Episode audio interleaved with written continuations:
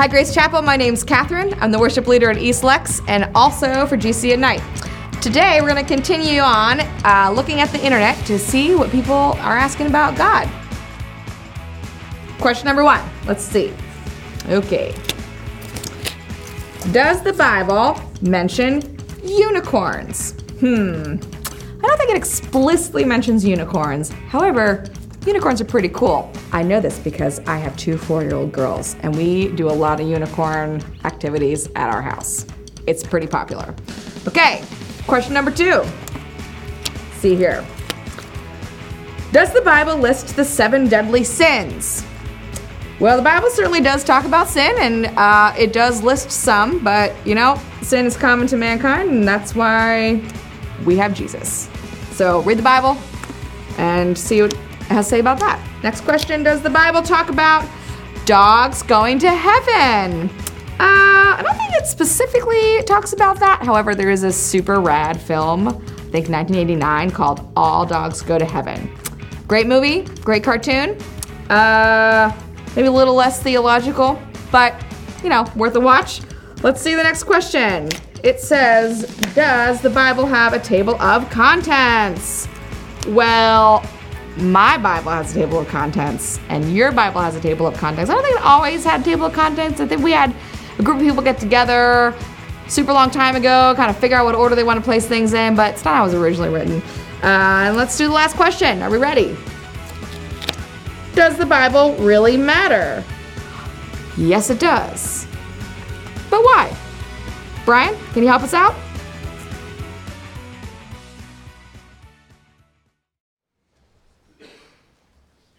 Well, we'll get to those questions in just a moment, but before we do, I want to share a little bit of good news with you. It actually kind of comes in two parts. The first has to do with our Christmas Eve offering. If you remember, we collected an offering that we wanted to give to support the humanitarian efforts on our southern border. And I'm happy to announce that the collection from all of our campuses over Christmas Eve was $84,000, which is remarkable, really terrific. So that's money that was given over and above everyone's regular giving from many of you and our Christmas guests, that right now 100% is going to make a difference in the lives of people, providing legal counsel, immigration help, medical care, support for families, child care, spiritual counsel, all those things. So thank you to everyone for what a great, great offering. Along with that, at the very same time, we were able to finish our calendar year 2019 also in the black with a little bit to spare. So that also is good news and was made possible because of so many of you who give faithfully throughout the year, and some were able to give something special at the end of the calendar year. So that means we are right on track with our budget, and it sets us up well nicely for the second half of the year. So whoever you are, whenever you gave, whatever you gave, however you gave, in the plate or online, every gift matters, every person matters, every prayer matters. And so thanks for being part of a really good story of what we sense God doing here at Grace. So we wanted to give him and you thanks for that. But let's come to our questions for the week and some of the questions we heard there on that video. Try to set the record straight here. First question is, does the Bible mention unicorns? No, except for the King James Version of the Bible, which for some reason used that word to describe a wild ox. So, don't know why. Does the Bible mention the 7 deadly sins? Not specifically that way, but all 7 are there, along with a few others, and they're pretty much all deadly. So, does the Bible talk about dogs going to heaven? I'm not touching that with a 10-foot pole, all right? So. And does the Bible have a table of contents? Yes, and you probably needed to find Habakkuk, okay? So, it comes in handy. So those questions are pretty easy to put to rest, but this last one's gonna take a little more time. Does the Bible really matter? So we're in week 2 of our Googling God series as we try to address some of the most commonly asked questions about God on the internet or in other venues as well. We began last week by asking, is God real? Next week, we'll ask, if God is real, why is there so much pain and suffering in the world? So that's a big topic. But today, we'd like to focus on, does the Bible really matter? Now, that may not initially sound like specifically a God question, But clearly, the Bible is a primary source of ideas and information for many people about God. I'm sure you know the Bible is the best-selling book of all time. It's the bestseller every year and has been the bestseller every year since books were first printed in 1455, and the first book off the printing press was, of course, the Bible. So the Bible has been translated into almost 3,000 languages, which means 95% of the world's population has the Bible in their own language, which is pretty remarkable. And since we're talking about that, we should just take a moment and celebrate the fact that one of those Bible translations has been accomplished by our own mission partners, Jeff and Judy Heath, who work in the nation of Chad, and for the past 20-some years have been working along with their team to translate the Bible from the original Hebrew and Greek into Chadian Arabic, so that people group could read the Bible in their own heart language. And after 20-some years, their work is done. It's at the printing press and soon to be released. So can we just celebrate? Good work, Jeff and Judy. That's great. So, best-selling book of all time, translated in nearly 3,000 languages, and the Bible is, for at least three of the world's great religions, Judaism, Christianity, and Islam, clearly described as a sacred book. And that's over half the world's population. So it's pretty tough to talk about God without talking about the Bible. But it's pretty tough to talk about the Bible without asking some hard questions about its believability, about its authenticity. Can we really take it seriously? That's what we're asking today. Let me be clear of what we're not asking today. We're not asking, is the Bible inerrant or infallible or authoritative? Or even, is the Bible the Word of God, however you may understand that? Those are really important questions. But they really are insider questions. They're questions that theologians and Bible readers and church members wrestle with as we try to understand this book called the Bible. We've talked about them before. We'll talk about them again. Today, we're asking a more simple question, a question that almost anybody with questions about God is going to answer. Does the Bible matter when I think about God? Can I take the Bible seriously? It's a valid question. The Bible was written a long time ago, in other languages, in other cultures, in other parts of the world. We don't have any of the original manuscripts for any part of the Bible. The Bible tells some pretty outrageous stories. A man being swallowed by a fish and spit up back on the shore. People rising from the dead. The Bible makes some pretty radical demands. Sell all you have and give to the poor. And isn't the Bible full of contradictions? And what about all the other sacred writings of other religions? So does the Bible matter? Can we take it seriously as a source of truth about God? Now, like every question in this series, you're going to have to make the final answer and decide for yourself. But what I'd like to offer today is four reasons why the Bible matters, four reasons you can take the Bible seriously. We'll spend a little more time on the first one and hit the others more quickly, but they're all important. And then we'll finish with a story about one person's experience with the Bible. So, first reason for taking the Bible seriously is that it's reliable. In other words, it's trustworthy. It's historically credible. Now, skeptics will very quickly point out, as we've already said, that we don't have any of the original manuscripts for any books of the Bible. And they're right. All we have are copies and fragments of copies of words that were handed down orally and then manually over many, many centuries. So how do we know that the words we're reading are actually the words that were originally written? It's a valid question. But we have to remember that we don't have the original manuscripts for any ancient historical document. The materials of the time, papyrus, vellum, the good news is that they were all biodegradable. The bad news is that they biodegraded, and they just didn't last. So all we have of any works of philosophy, history, religion from the ancient world. All we have are copies or fragments of copies of those original scripts. But having said that, we have far more manuscript evidence for the Bible than we do for any other work of antiquity. For instance, when it comes to the works, the writings of Julius Caesar historically, we have 10 copies or fragments of copies. When it comes to Aristotle's work, we have 49 copies or fragments of Aristotle's writings. Homer's Iliad, we have 643 copies or fragments. So 10, 49, 643.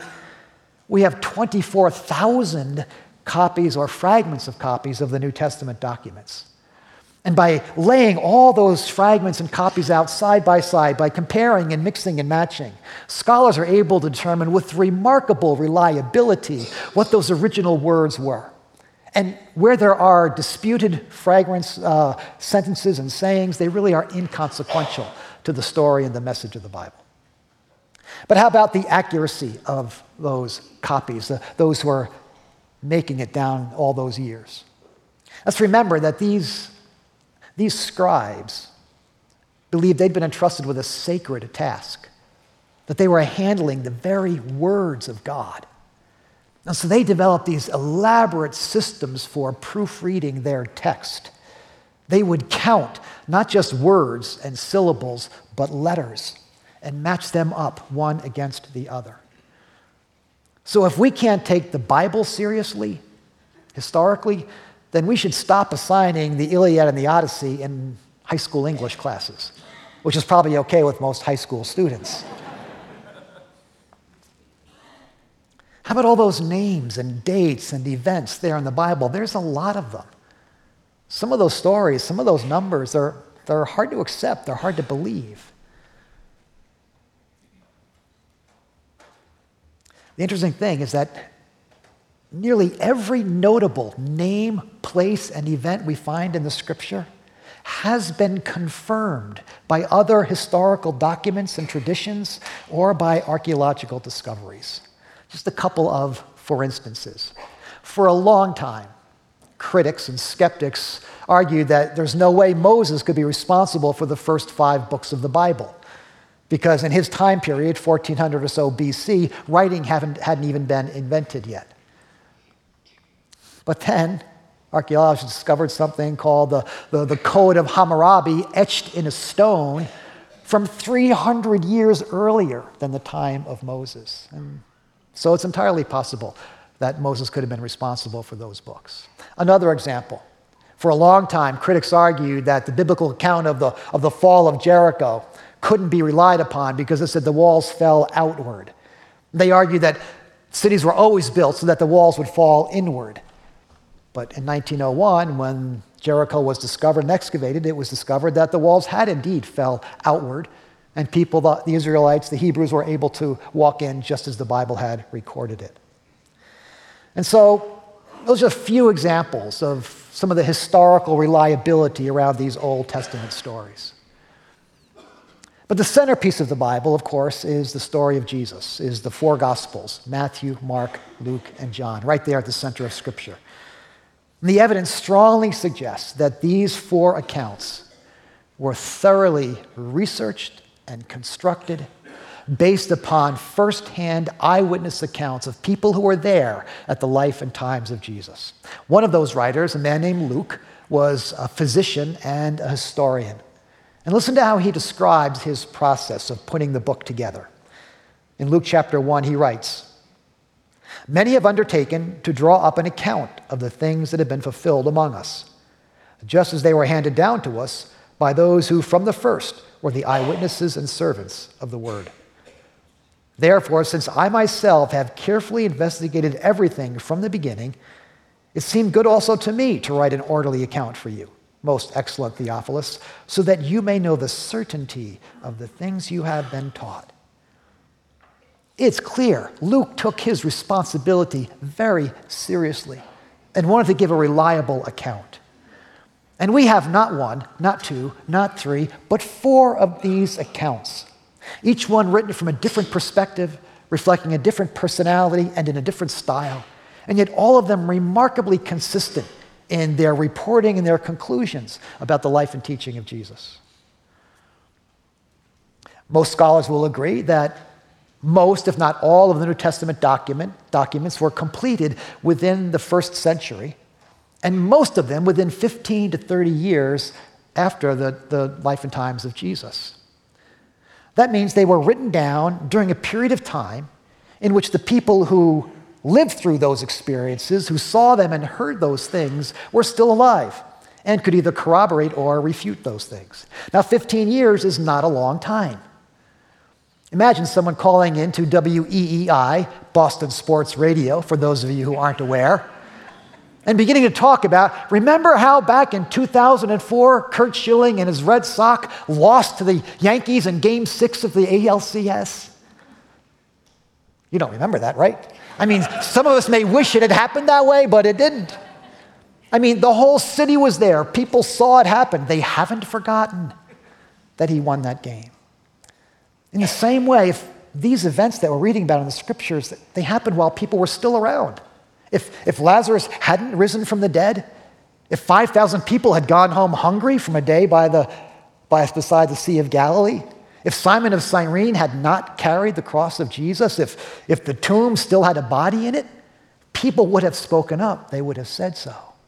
It was in their lifetimes. Now, by contrast, other gospels, so-called Gnostic Gospels, like the Gospel of Thomas, the Gospel of Judas, some of them made famous by the Da Vinci Code of some years ago. These Gospels were written 100 or 200 years later and bear none of these marks of authenticity or eyewitness testimony at all. And as for those contradictions, turns out there really aren't that many after all. Most of them can either be explained easily by simply being different reports of a similar event. For instance, one gospel writer says there were two angels at the tomb, another talks about one angel at the tomb. Well, they're not necessarily contradicting each other, just reporting it in two different ways. Maybe one of them spoke, and that's what's being reported there. So you have those kinds of things. And then you have those, let's call them paradoxical truths that seem to be contradicting each other. For instance, one proverb says, answer a fool according to his folly. Another proverb says, don't answer a fool according to his folly. Well, both can be true. It depends upon which fool you're talking to, right? Either one can work. So the few contradictions we still can't quite resolve, they're really inconsequential to the message and the story and the record of the scripture. So those are just a few examples. We could go on at great length to talk about these kinds of things. But whatever else you may think about the Bible, understand that it is a historically reliable account of people's thoughts and experiences about God. It's reliable. A second reason the Bible matters is that it's beautiful. The Bible contains some of the finest and most enduring words that have ever been read or written. I mean, consider this. The Bible contains 66 different books written by over 40 authors in 3 different languages over a period of 1,500 years in a variety of genres. History, poetry, law, prophecy, didactic sections. And yet, it tells one story from beginning to end. One story. A story of heroism and courage and redemption and triumph over tragedy and good over evil and love conquering all. It tells one story. Listen to just a few of the perhaps most familiar selections of Scripture. The Lord is my shepherd, I shall lack no good thing. There's a time for everything and a season for every activity under heaven. Blessed are the poor in spirit, for theirs is the kingdom of heaven. Greater love has no one than this, than to lay down one's life for one's friends. If I speak in the tongue of men and angels and have not love, I am nothing. Those words, and words like them, are among the most familiar and loved and most powerful words that are ever spoken, heard, and reflected upon. And in any language, they bring hope and comfort and strength to people in all the circumstances of life. The Scripture is beautiful. Now, to be sure, there are some tedious sections. Long lists of laws in Leviticus, genealogies in the New Testament. And there are some difficult, troubling sections about judgment and violence and slavery. And in a couple of weeks, we're going to go after some of those very difficult sections. In fact, we're going to do a whole sermon in 2 weeks in which we're answering the question, is God angry, sexist, and racist? And we'll try to wrestle with some of those troubling images of God that sometimes come to our mind and maybe even are found in Scripture. So we'll get to them. But even these difficult sections, these tedious sections, when you understand them as part of a larger whole, when you figure out how they fit in the unfolding revelation of God's person and work, it all hangs together in a story that's hopeful and redemptive and beautiful. So one thing we should point out when we talk about reading the Bible, taking the Bible seriously, we're not talking about reading the Bible literally. People often ask, should I read the Bible literally? No! Unless you want to gouge out your right eye and throw it away the next time you look covetously at something. I mean, that's what Jesus said to do. Those are the literal words. But we know it's not what he meant. He was using a figure of speech, hyperbole. And so we understand, we don't read the Bible literally, we read the Bible naturally. We read it the way it was meant to be read, according to the particular genre of literature we're looking at. And so if we're reading history, we expect it to be accurate. If we're reading poetry, we expect it to be imaginative. If we're reading something didactic, something instructional, we expect it to be clear. If we're reading a parable, we expect it to be made up. And if we're reading apocalyptic literature like Revelation, we expect to be confused, and we are. The point is, we use common sense when we read the Scripture. We take into account the different types of genre, and we take into account the historical, cultural settings to which these words were written. For instance, Paul writes in one of his letters that women should not braid their hair or wear jewelry. Now, if we take that literally, half of you should go home right about now. We understand Paul speaking to a very particular circumstance, to a historically cultural moment in time. At the same time, we understand he's laying down a timeless principle about inner beauty, about real beauty, and about modesty. And so we read the Bible naturally, not literally. Final thought on this beauty idea. I have been studying and teaching and preaching the Bible my whole life. I just preached my 35th Christmas Eve message. 35 times. Same text, same story, same characters. P.S. Everyone knows how the story ends. It's no surprise there. And yet every year I find something new. Something fresh, something surprising, intriguing, challenging, unsettling, comforting, hopeful, wonderful, every single year. It just never gets old. It never gets stale. It never gets predictable. So the Bible matters because it's beautiful. And so it's reliable, it's beautiful. Thirdly, the Bible matters because it's relevant. It's relevant. It speaks to every aspect of human experience. Even though it was written many thousands of years ago in a variety of different cultures, it has something to say to us today about the world in which we live and about the way we live in that world. Listen to what one Bible writer says about the Bible itself. He writes, "Your word is a lamp to my feet and a light to my path." Now, those words were written about 3,000 years ago by someone who began life as a shepherd from nowhere and ended his life as one of the most famous kings in human history, David. He experienced the very best and the very worst of life and humankind. And he says that these words guided him, gave him comfort and hope and help through all those experiences of life. And many people today would say the very same thing. The Bible's relevant. Listen to what one contemporary writer says about the Bible. It's about God and greed and grace, about life, lust, laughter, and loneliness. It's about birth, beginnings, and betrayal, about siblings, squabbles, and sex, about power and prayer and prison and passion, and that's only Genesis. All right?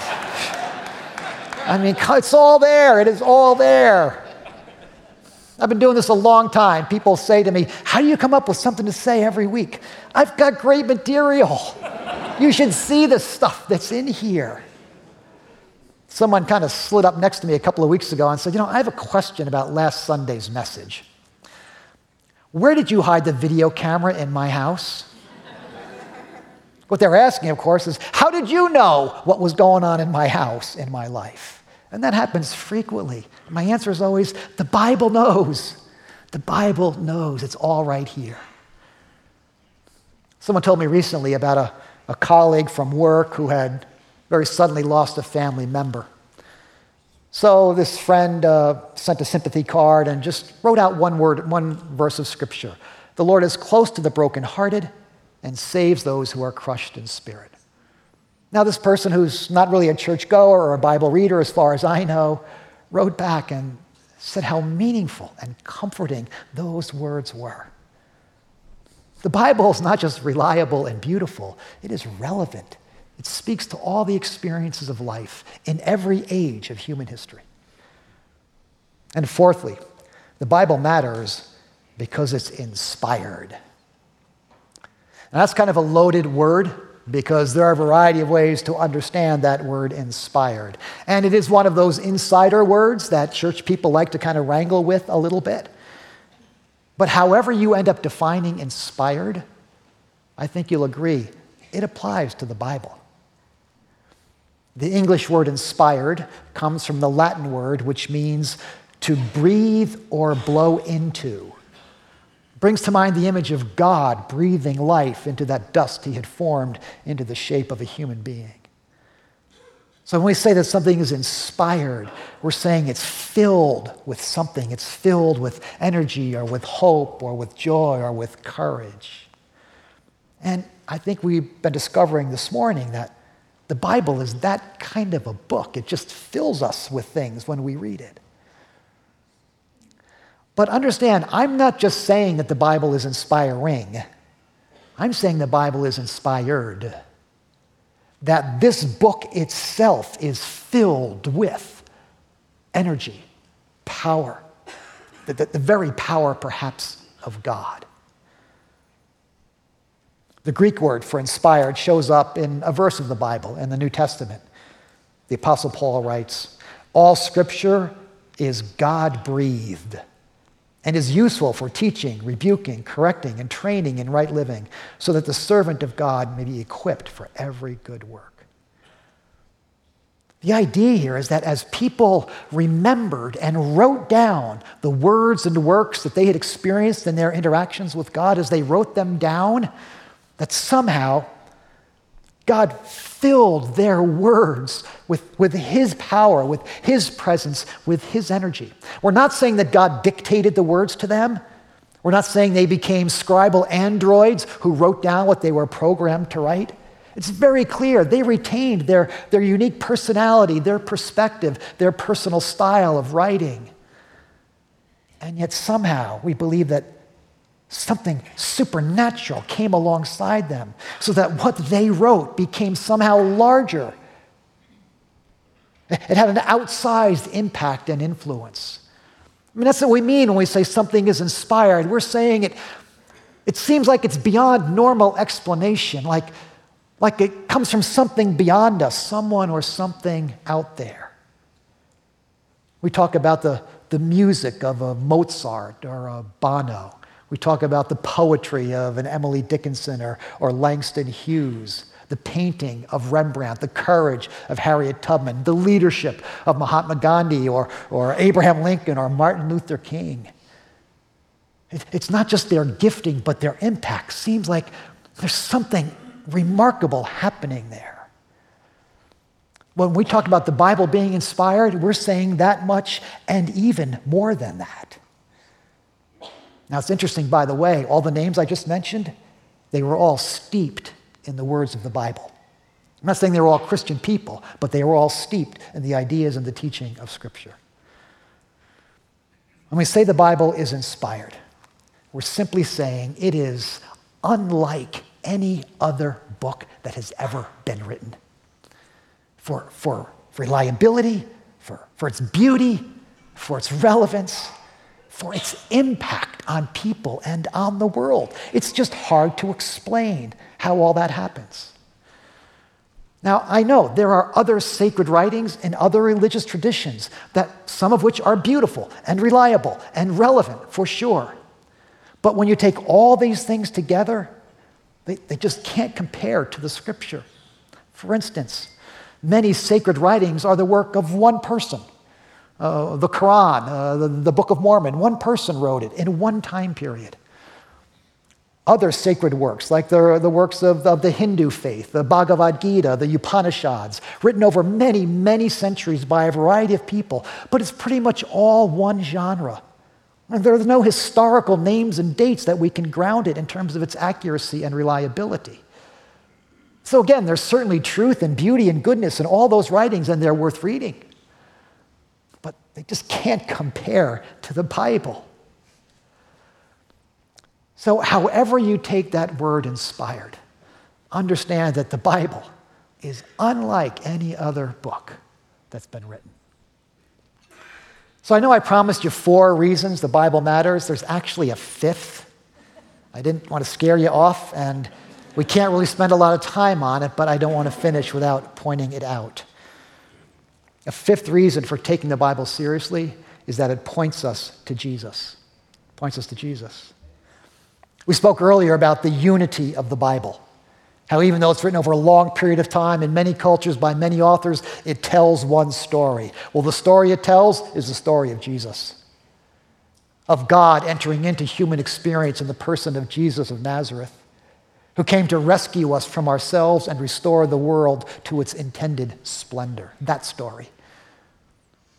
From the beginning to end, the Bible points to Jesus. In the opening chapters of Genesis, we read about one born of a woman who one day will conquer evil.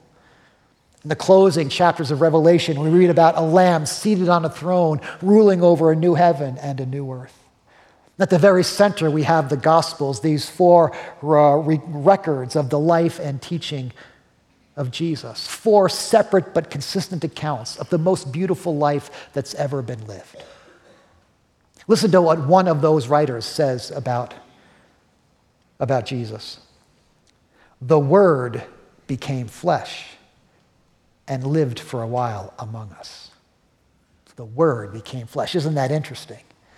As if to say, as beautiful and relevant and reliable and impactful as all these words are not enough to reveal who God is and what God is all about. For that kind of thing, you need a living Word.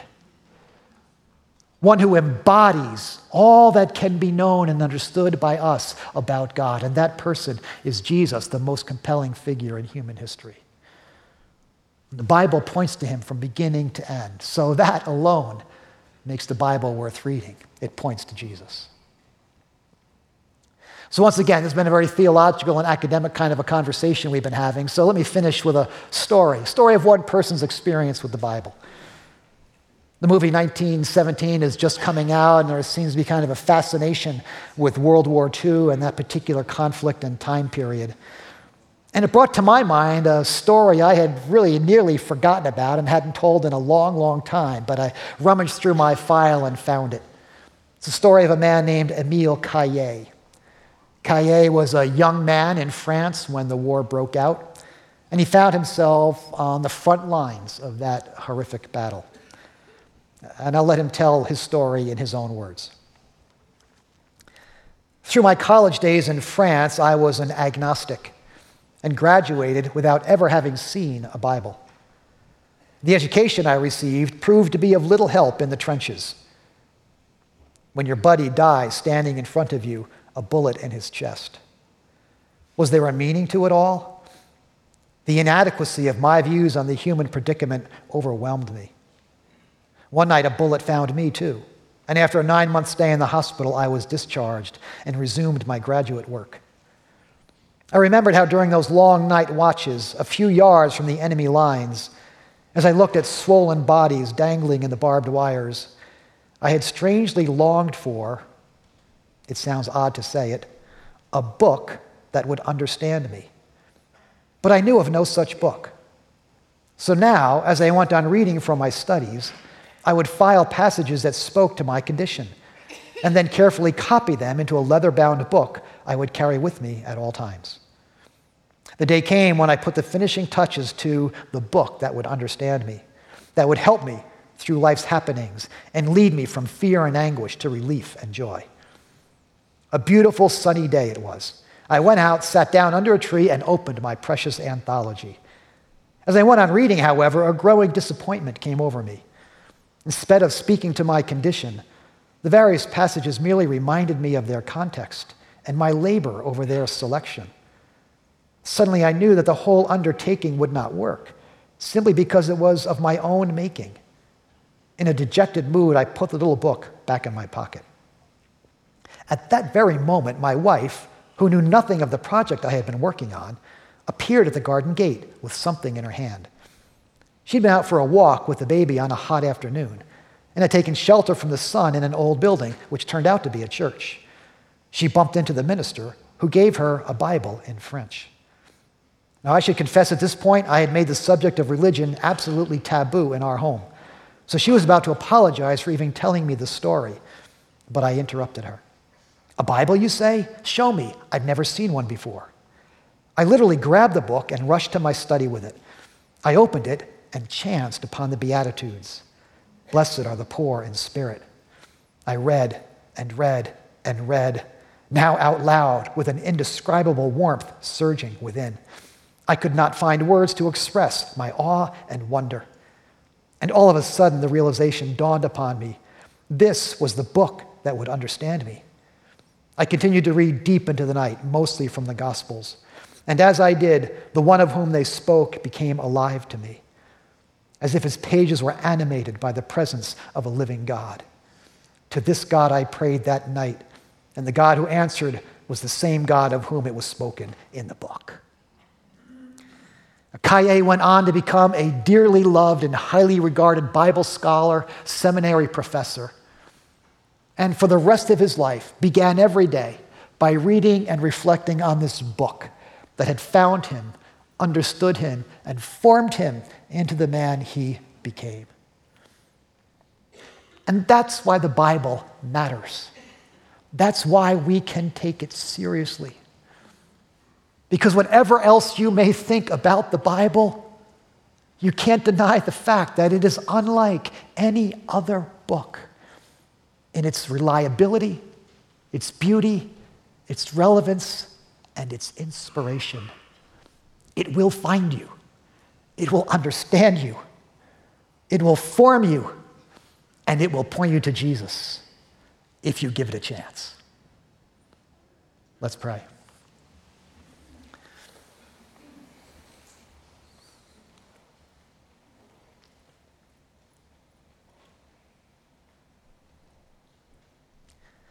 Lord, I think we're all just a little bit humbled and awestruck by